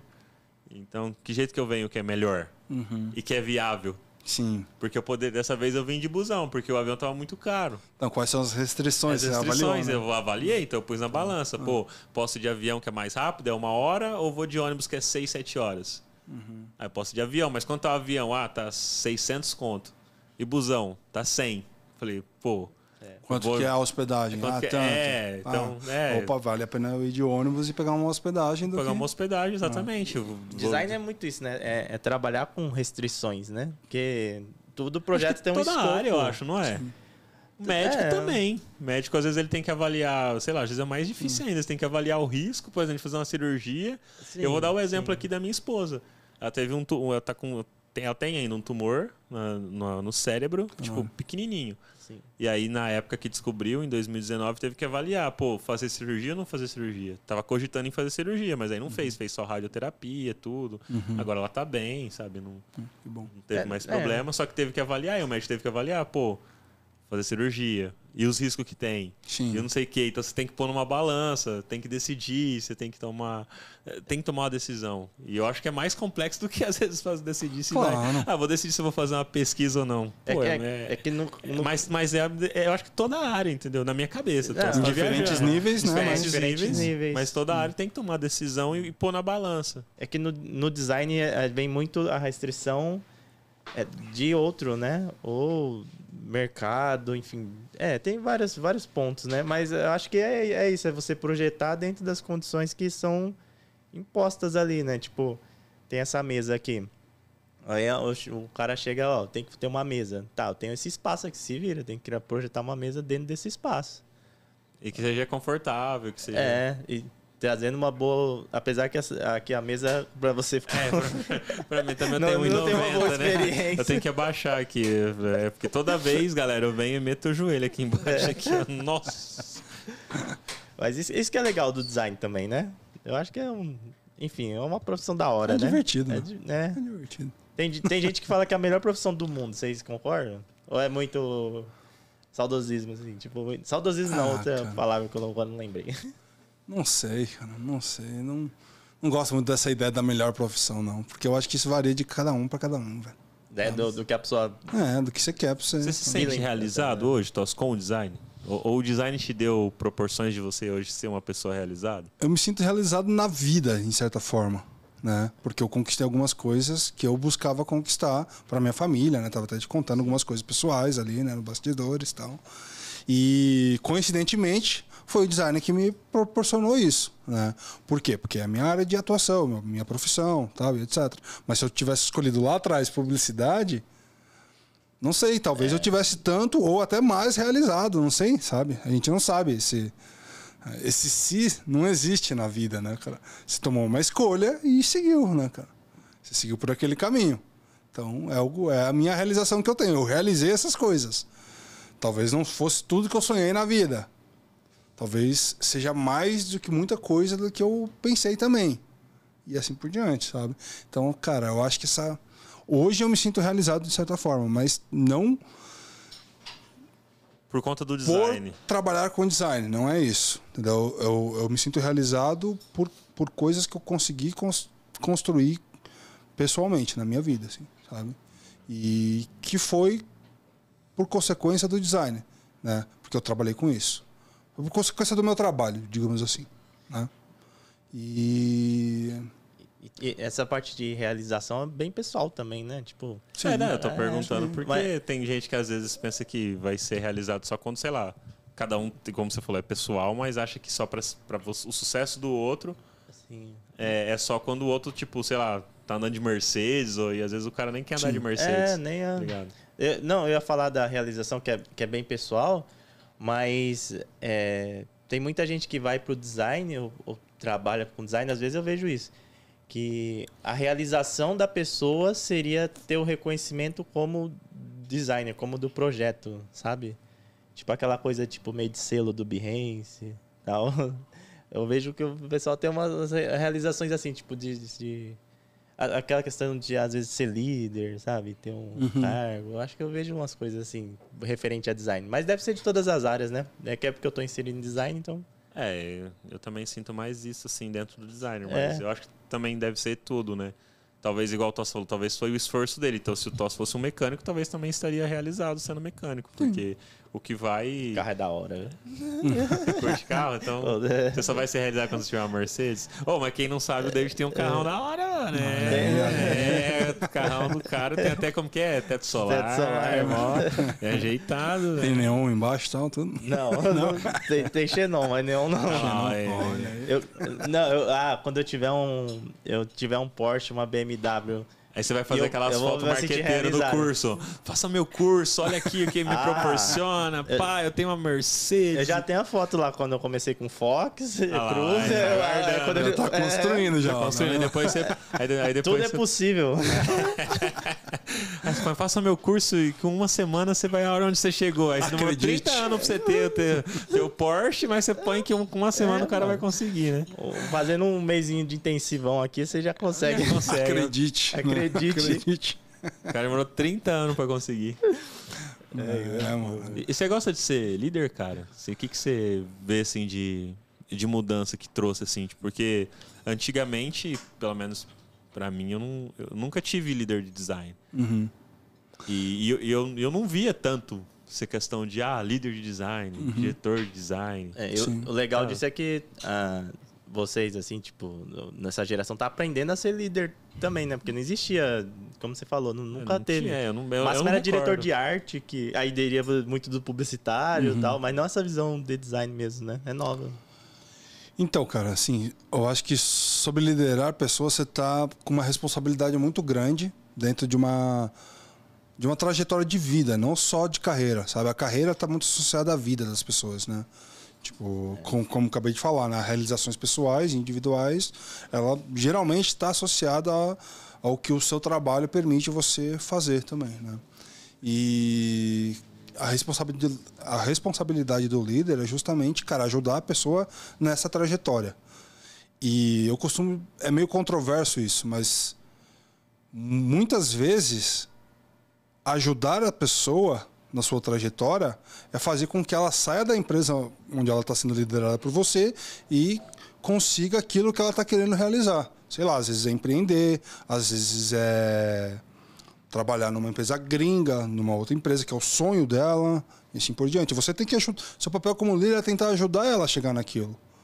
Só que ah, nesse caminho ah, dela até lá, enquanto ela estiver no seu time ali, você tem que fazer com que ela se desenvolva o melhor possível, tanto para a empresa, para o seu né? time, quanto para ela. Tentar equilibrar isso. Isso é um desafio diário, cara, do líder. Isso é um desafio diário, cara. Porque as pessoas têm muitas variáveis que estão influenciando nela. Não é só o trabalho, não é só as tarefas que estão no cadastradas no backlog dela lá, sabe? Não. Muitas vezes são problemas familiares, são problemas, sabe, pessoais, psicológicos e tal. E você tem que fazer, em alguns casos, você tem que fazer um trabalho direcionado, um a um com aquela pessoa.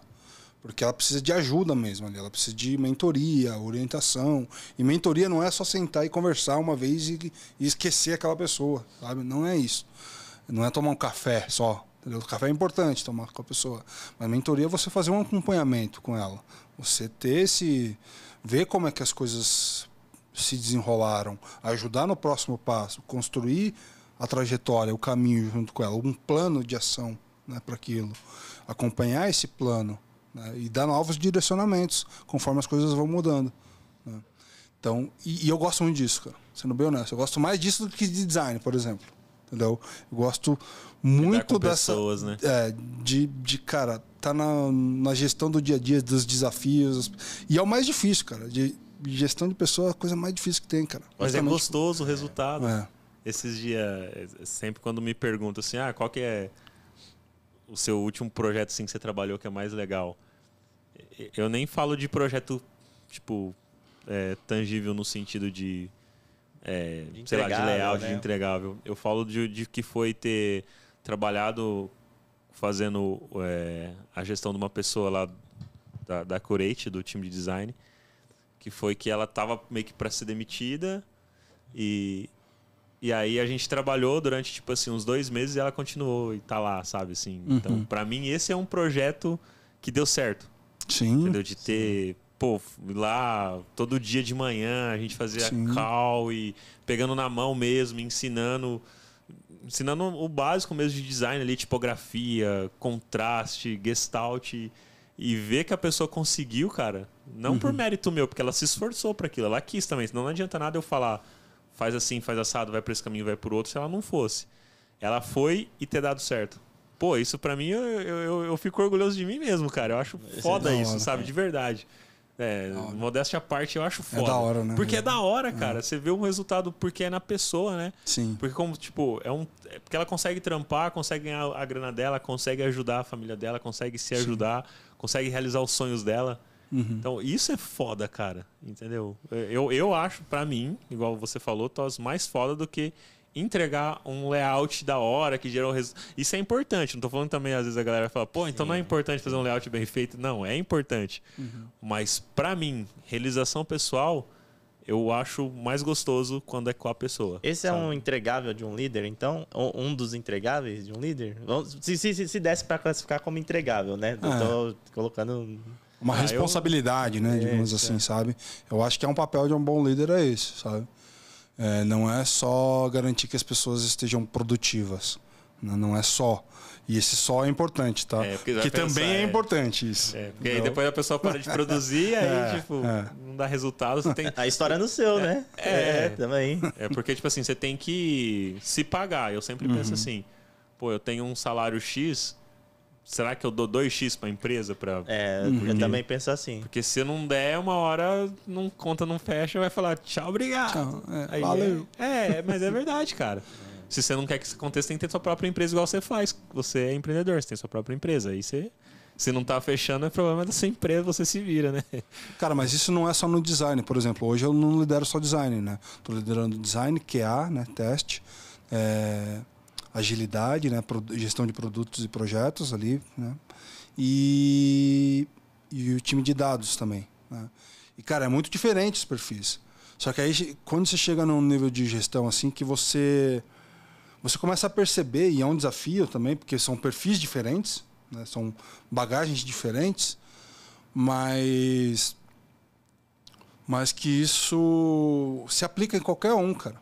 Você começa a ver que essa questão da liderança, tal, etc, são questões mais comportamentais, entende? São questões mais até de de um de um aspecto que mexe muito no psicológico das pessoas, sabe? De como que você ajuda a construir uma visão de carreira e etc. De tornar aquela pessoa um líder também, né? Então, isso é muito interessante, cara. Você vê que é, é muito menos técnico. Chega um ponto que é muito menos técnico do que de fato. Porque se a pessoa está ali no time e você contratou e passou pelos, pelos crivos de contratação, etc., ou já está um tempo no time, mesmo que você não tenha participado do processo, você você sabe que o tempo já, já provou né, ali que ela construiu a parte técnica, que ela já passou por algumas situações que, tecnicamente, ela tem condições de entregar aquilo que é necessário para o time, para o desenvolvimento dela e etc. Então, transcende essa parte técnica, sabe? Porque a parte técnica já foi. né? E se não foi, você treina também. Você identifica e treina. né?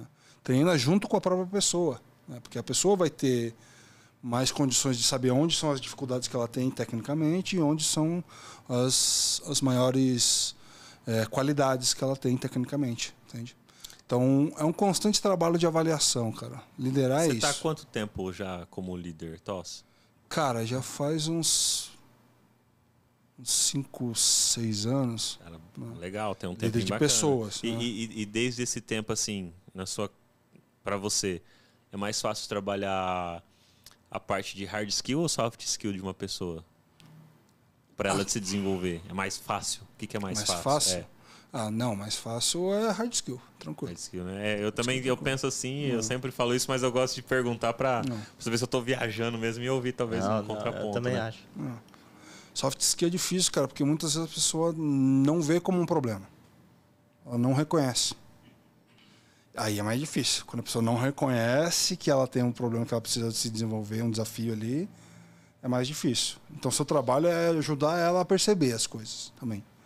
E aí você tem que trabalhar bastante. Como líder, ali você tem que trazer evidências, né, fazer um Por isso que eu leio muito filosofia, sociologia e história, para trazer reflexões, né, que não são só ali da parte técnica. Porque se eu ficar lendo só design ou ah, liderança em design, etc, coisas de design, eu vou estar muito restrito. Entende? Eu preciso ler outras coisas. Preciso ler sobre comportamento humano. Eu preciso ler sobre psicologia, sobre sociologia, sobre história, sobre filosofia, sobre como refletir sobre problemas. Entende?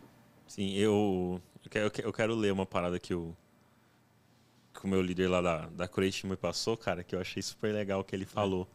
E eu até compartilhei esses dias no Instagram. Que ele falou, porque eu perguntei, ah, o que, que você espera de mim como um líder, né? E aí eu, eu respondi isso para uma pessoa no Instagram, porque eu acho que isso, igual você falou, eu acho que líder, na minha visão, serve para tudo, no sentido assim, pô, quando você vai liderar, não é só para o design. Então, que, que ele, ele falou assim, ó, espera-se que você saiba lidar com situações desagradáveis e consiga resolver ou diminuir problemas ao seu alcance. Espera-se que algumas situações não vão sair como você previu e podem acarretar injustiças e que você deverá saber como administrar isso. Espera-se que dedique um tempo para criar laços com as pessoas, fazer alianças para o bem da empresa. Espera-se que esteja disponível e acessível. Espera-se que possa criar e desenvolver talentos. Espera-se que possa dar feedback. Espera-se que consiga e reconheça emoções. Espera-se que saiba administrar conflitos de maneira eficaz. Espera-se que conduza a empresa para mudanças, mesmo quando a maioria ou os mais poderosos são contras. Espera-se que possa incentivar as pessoas a assumirem riscos. Espera-se que leve as pessoas a serem motivadas, mesmo quando você não está. Espera-se que você guie as pessoas e não apenas gerencie.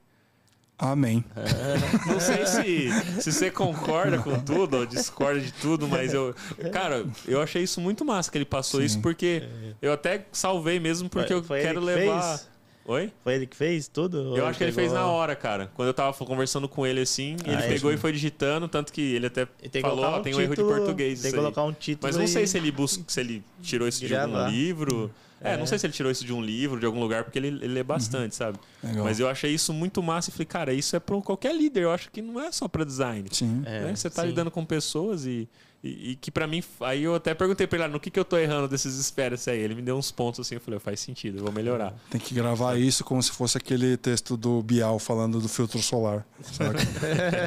Tem, que, tem que gravar essa. É, vou, vou fazer um desse aí.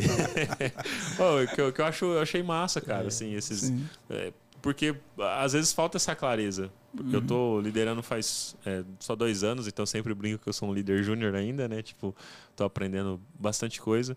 E, e eu quero aprender como fazer o melhor, sabe? Eu tô fazendo o melhor dentro do que eu sei, mas por isso que eu tô estudando para saber mais, né? Sim. Porque, como você falou, pô, é. Você tá lidando com pessoas e, meu, de repente uma parada errada ali, você estraga tudo, cara, na vida de alguém, velho. Isso é foda. É foda. Foda. Demitir. Isso que eu ia perguntar. Foda. E pra demitir? É foda. Como que vocês fazem? É foda, É, cara. eu- É uma- exige... Você já demitiu, Toss? Já. Como foi? Ah, cara, exige muito estômago, cara. Exige, você precisa saber, você precisa trazer evidências de que de fato foi um problema. Você precisa dar chance durante o processo, né? Dar feedback para a pessoa saber que, ó, você precisa melhorar nisso, nisso, isso aqui. Sabe? Você está sendo avaliado. Então, e é- mas mesmo assim, mesmo você fazendo tudo isso, vai ser difícil. Eu cara. acho que a pior deve difícil. ser aquela demissão por custo, sabe? Acho, não sei se vocês já tiveram ah, esse que você problema. não tem problema, só que tem que É, cortar você gasto tem que cortar empresa. gasto. É, essa é mais difícil. Deve ser a mais difícil, né? Essa eu nunca tive, não, graças a Deus. Essa é mais difícil porque você não tem justificativa técnica, né? Você tem justificativa empresarial. Mas, assim, depende muito também do momento da pessoa, tá? É, tem gente que tá, tá num momento em que ela aceita melhor, né? Tem, vai ter um impacto menor na vida e tal, etc. Mas tem gente que está num momento muito delicado da vida. Que se perder o emprego, meu Deus, sabe? Vai ser o... E, e se sente muito mal e ne- não consegue se restabelecer e etc. Então, assim, Só que você tem que fazer, né? só que você tem que fazer. Porque tem hora que você tem ordens e aí você faz o quê? Mas Você tem que avaliar bem isso. cara. o, o processo de demissão, eu acho que é um, é um pouquinho, assim, elaborado, assim, tipo... Dificilmente, ao menos que a empresa seja um corte, assim, sei lá, pandemia e tal, ou a empresa seja muito desorganizada, ou sei lá, alguma tragédia. Mas normalmente vem se caminhando para a pessoa ser demitida ou não. Tipo, a pessoa começa a, a não corresponder, aí tem esse trabalho, você dá a chance, aí, Uhum. aí você dá feedback, você vai vendo, aí até o clima às vezes vai ficando meio, Uhum. estranho. Então a, a pessoa, por mais que ela pegue, é, seja ruim para ela e ali, ah, fui demitido e tal. Mas é meio que um processo que vai acontecendo, né? Dificilmente. Geralmente, sim. No mundo ideal, sim. Né? É. Mas existem situações, por exemplo, em que existe uma harmonia artificial que é construída, em que o time ah. parece estar tudo bem, só que nos bastidores existem alguns conflitos que de repente explode, sabe? Sei lá, uma, uma briga direta entre, entre partes, entre time. E uma das partes, sei lá, passa do ponto e essa parte é do seu time, entendeu? Ela passa do ponto e a ponto de ter que ser demitida de, por justa causa, por alguma coisa, situação nesse sentido. E é difícil, cara, porque a pessoa não está preparada para aquilo. Apesar dela saber que errou, Sim. entende? Sim. Só que às vezes o erro é tão grave que você não tem como justificar. Né? Vem de cima, vem do, do RH e assim por diante, entende? E, e esse é um outro processo também. Dependendo da empresa, não é só você que decide, tem outras pessoas que estão decidindo ali. Tem outras questões, questões até legais muitas vezes, entende? Caramba. Eu não sei o que vocês acham aí, mas eu acho que quanto menor a equipe, melhor, né? Para liderar. Depende. É, você acha que. Ah, eu acho que menor você tem mais controle ali e até talvez o risco de demissão é menor também. Ah, não, não é porque quando você lidera, você não. É. Esse lance. Não, você não tem um controle de certa forma, porque não é um controle assim de ser tipo. É, porque o que a pessoa faz, cara, você não controla de certa forma. Você dá o direcionamento, mas você não controla igual o Tossol. De repente faz alguma coisa ali que você, você, não, você não tinha de fato o controle. Você só dá o direcionamento, mas o que a pessoa vai fazer, o que os liderados fazem, é eles que fazem. Você só dá o direcionamento mesmo, sabe? Não, mas quando, você, quando a equipe é menor, você está mais próximo, você tem mais. Assim, eu vejo. Tem mais capacidade de dialogar, de corrigir. Então, mas aí, mas se for maior, aí você põe outras pessoas para fazer. Tipo assim, você vai escalando, né? Então, por exemplo, igual então, fazer uma pirâmide. Aí, aí, vai, aí, aí vai criar mais problema, que vai ser liderar, não, liderar, não, liderar. mas eu acho que não cria problema, cara. Porque é. eu, na minha visão é a mesma coisa. Só tem mais pessoas, você precisa de mais pessoas para gerenciar. Mas se você for pôr a mão é. em tudo, cara, você não dá conta. Pôr a mão em tudo é complicado também. Não, não, Porque entendo, o negócio tem, sei lá, você lidera, sei lá, 10 pessoas. Aí vai para 20, aí você tem que colocar uma pessoa para liderar 10, você 10. Sim. É um exemplo. Aí, sei lá, tá em 50, você já tem que ter, sei lá, mais 5 pessoas liderando os 10, você é um, o que lidera ali 5, para esses 5 liderar os outros 50. Então, Não. quer dizer, tipo, você vai falar com 5, é mais fácil que quando você falava com 10, de certa forma, entendeu? Né, entendi. É, não, é porque é, eu penso meio em número, assim. Quanto mais pessoas, maior a probabilidade de, de treta. Ah, sim, de treta, e, sim. E, é, maior, é... e maior a possibilidade. Menos. É, Só que você tem mais gente também é. para resolver as tretas, né? É, tem esse lado também. Enfim. Tem mais gente para te ajudar a é, resolver as tretas. É um dimensionamento que você tem que fazer, sabe? Assim, você tem que ver também por que, que você está crescendo? Tem demanda para crescer o time? Não tem? Vai ter ociosidade do time ou vai ter sobrecarga? Entendeu? É. Um time muito pequeno sobrecarregado é ruim. Eu, vai dar outros problemas. O contrário entendeu? também, né? O contrário também. Muito ocioso, a pessoa vai, pô, o que, que eu estou fazendo aqui? Sabe? Eu já trabalhei em empresa que tinha é, oci, ociosidade. Oci, é, tinha Mas por período eu acho que é normal, dependendo do tipo de empresa, né? Por é, período. É, é, mas aí, aí tem, é, sei lá, maturidade do mercado também, né? Do líder, né? De entender, Sim. de interpretar quando tem que contratar. Porque também não pode sair assim, ah, vaga de UX, vamos precisar de vários research, vamos lá e, e aí traz 10 research, ah, é, só por um isso faz. Que, é, por isso, então, é por é. isso que antes de contratar, por exemplo, é, quando é consultoria, né? Antes de contratar, você tem que ver esse projeto vai durar quanto tempo. Uhum. Ah, vai durar um mês. Então, às vezes, não é viável você contratar alguém e depois de um mês faz o que com a pessoa? É, é. então. Você põe é. ela para estudar, uhum. vai mandar ela embora, ela vai estudar por quanto tempo? Quanto tempo a empresa vai bancar esse estudo? Cara, tudo isso aí você tem que analisar, cara. E é, não, não, é, não é tão simples, sabe? Tipo, é. parece que é simples, mas, cara, é complicado. Aí já entra nas outras camadas do design que você tá falando no começo aí, né? De... É. Aí é a parada do, do TOS, o diretor, é ele que, ele que tem que fazer esses cálculos aí, é. mano. Não é o X-Lead, não. o X-Lead já é mais, mais, mais abaixo ali. É, quanto mais você vai. Quanto mais você vai. Vai subindo perto do negócio, você vai se distanciando do, do, do operacional. Da operacional ali, do, do, do, técnico, sabe? Quanto mais. E é natural isso. É porque não, não, não tem como, cara. Ou, ou, você pensa em. Ou você faz os cálculos de se está dando retorno o time, ou você faz o time, ou você faz o time trabalhar. Nas né? duas coisas não dá, cara. É, parece que é simples, mas é, é, muita coisa pra você fazer, muita reunião, muita coisa para decidir, entender. Ainda mais se for uma empresa muito grande, entender os direcionamentos que a empresa vai, aí empresa que tem muito produto, aí que cada produto tá fazendo, e nossa, até e, e aí, complexo, hein? Assim, que nem você falou, né? Quanto mais vai subindo, mais se distancia do operacional. E aí a gente tinha esse déficit, né, essa reclamação que designers não eram líderes, que não sentavam na mesa para uhum. conversar com outras áreas, com os donos. Hoje em dia está mais próximo, né? Mas a gente a gente está capacitado, as pessoas que estão liderando, você vê assim que estão assim, aquela exigência que a gente tinha para ser para estar tá na mesa falando de negócio, a gente tá na mesa mesmo ou só tá de enfeite ali? Só deixa no banheiro que claro, eu tô apertadaço. Claro, vai lá. vai lá. Vai ter que lembrar da pergunta, hein?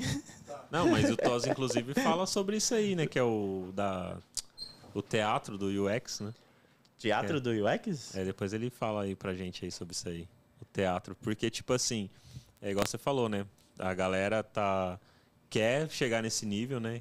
Quer que a gente sobe na mesa, faz não sei o quê, lá Sim. tá sentado, sobe na é, mesa. Tá tipo, tá sentado na mesa com os diretores negócio, sobre negócio. Mas realmente eu acho que não tá totalmente preparado, cara. Sim, talvez a, a galera mais que tenha mais experiência, eu acredito que sim. Ainda mais, por exemplo, você, você lida com negócio. Você é, é designer, sim. você é empreendedor, você lida com negócio. Se você fosse trabalhar como diretor de UX, eu acredito que você ia se dar bem. Eu acredito, não tô falando, é, não tô puxando teu saco, sim, mas é por conta do teu histórico, entendeu? Da sua carreira. Você pega na sua carreira ali, você negociando com um cliente, é, tendo que passar prazo. E aí, quando estoura o prazo, o que, que você faz? Tem que negociar com o teu cliente. Sim. Então, esse poder de argumentação, você já tem. Faz quantos anos já que você tem a tua empresa de design? Ah, eu tenho desde sempre, cara. Eu Não, comecei mas... com freelancer. Mas como autônomo mesmo, estou desde 2017. Então, quer dizer, já é, tem assim, aí só, cinco só, anos. Só isso, então, só isso. Já só tem isso, aí cinco anos que você trabalha só com isso. Então, o seu poder de argumentação na hora que você sentar na mesa com os diretores vai ser diferente de quem está começando, lógico, né? E isso é Não, fato. Mas, mas gente... então eu acho que eu acho que é capaz para quem tem quem já está na área faz tempo, que já Mas entendeu? não, mas mesmo para essas pessoas, porque eu acho que não tem como, não, talvez tenha, né? Alguém alguém mais novo chegar nesse nível não novo só de idade, mas de, de carreira. Então, de é, sentar eu, com, com dono. Então, eu, eu fico meio assim áreas. quando é uma pessoa que não tem outro tipo de background, a não ser que ela tenha outro tipo de background. Igual, por exemplo, o, o que eu falei da pessoa ali que era gerente de marketing.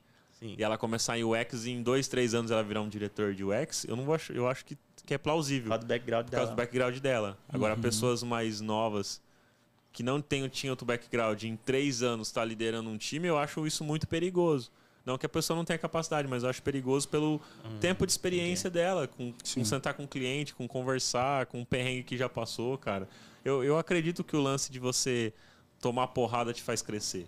Entendeu? Aí eu tava falando que o Toss tem um negócio do teatro lá que ele faz junto com. Ah, é, tô fazendo. Junto é. com o Fratinho lá do. O Fratinho com o Lemes. Lemes. A gente tá fazendo o Buriti, a gente tá fazendo uma, uma série. Isso aí que você perguntou faz sentido junto com isso aí, não faz? Faz um pouco. Ah, eu, ah, eu vi no YouTube que tem as carinhas lá, as thumb. ah, eu vi. Eu não assisti tudo não, mas eu, eu tô, uhum. tô ligado. Então, assim, na verdade, esse lance do teatro veio de um texto de uma, de uma designer canadense, se eu não me engano, esqueci o nome dela, que saiu na Fast Company, né? Que ela fala do, do, do teatro do, é, do UX Theater. Theater, acho que é assim, sei lá. Enfim. É, do teatro de UX, enfim. E ela fala que existem muitas empresas que contratam, etc., mas que não fazem de fato. Né? Tem o time, etc., hum. mas acaba não aplicando, não fazendo. Aí ela dá algumas motivações lá e a gente está discutindo, debatendo sobre isso, né? tanto sobre o problema quanto sobre possíveis caminhos, possíveis soluções ali. Né? E um tema que surge muito é de lideranças do, do negócio que não enxergam valor de verdade, mas que veem que existe muitas empresas né, que investiram em design e UX que, que pô, tiveram sucesso muito por conta disso também. Né? Não só por conta disso, mas influenciado por, por conta desse investimento. Então acaba virando uma moda de investimento nesse sentido e mas que constrói esse teatro, essa artificialidade, né? Vamos dizer assim. Entendi. Né? muito por conta de imaturidade, às vezes dessas lideranças de negócio, né? às vezes por falta de uma liderança de design, de UX dentro da empresa, para construir isso, né? construir essa cultura, construir essa maturidade, né?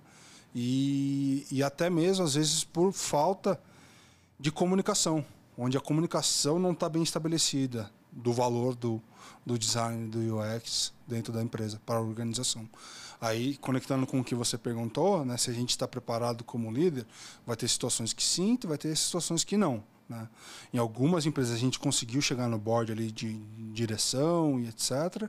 Em outras a gente está no, no meio do caminho ali, na gerência, no, na coordenação, né? Só que a gente ainda não tem, por exemplo, uma diretoria de negócios que é de design, por exemplo. Principalmente nas grandes empresas é mais difícil né? porque o core delas não é esse. Não é esse né? Geralmente é uma empresa, sei lá, de um, um, outro mercado, né? que não é nem de tecnologia, muitas vezes também. Então, nem a tecnologia às vezes tem isso. Às vezes tem a TI, né? tem Sim. nesse sentido, mas não tem produtos digitais, está ali dentro da TI, mas não está numa, numa diretoria, numa unidade de negócio, por exemplo. Né? Então, isso vai variar muito de empresa para empresa, de cenário para cenário. Né? Em startups você vê, começa a ver um pouco mais comum isso. Por quê? Porque é mais enxuto, né? menos, menos departamentalizado muitas vezes. Então acaba tendo um diretor de design, um diretor de UX, alguma coisa nesse sentido, né? É, que é mais horizontalizado. Sim. Né? Então precisa de alguém para para conduzir o time de experiências, o time de design, assim por diante. Né? Então é mais comum em empresas médias, menores, né?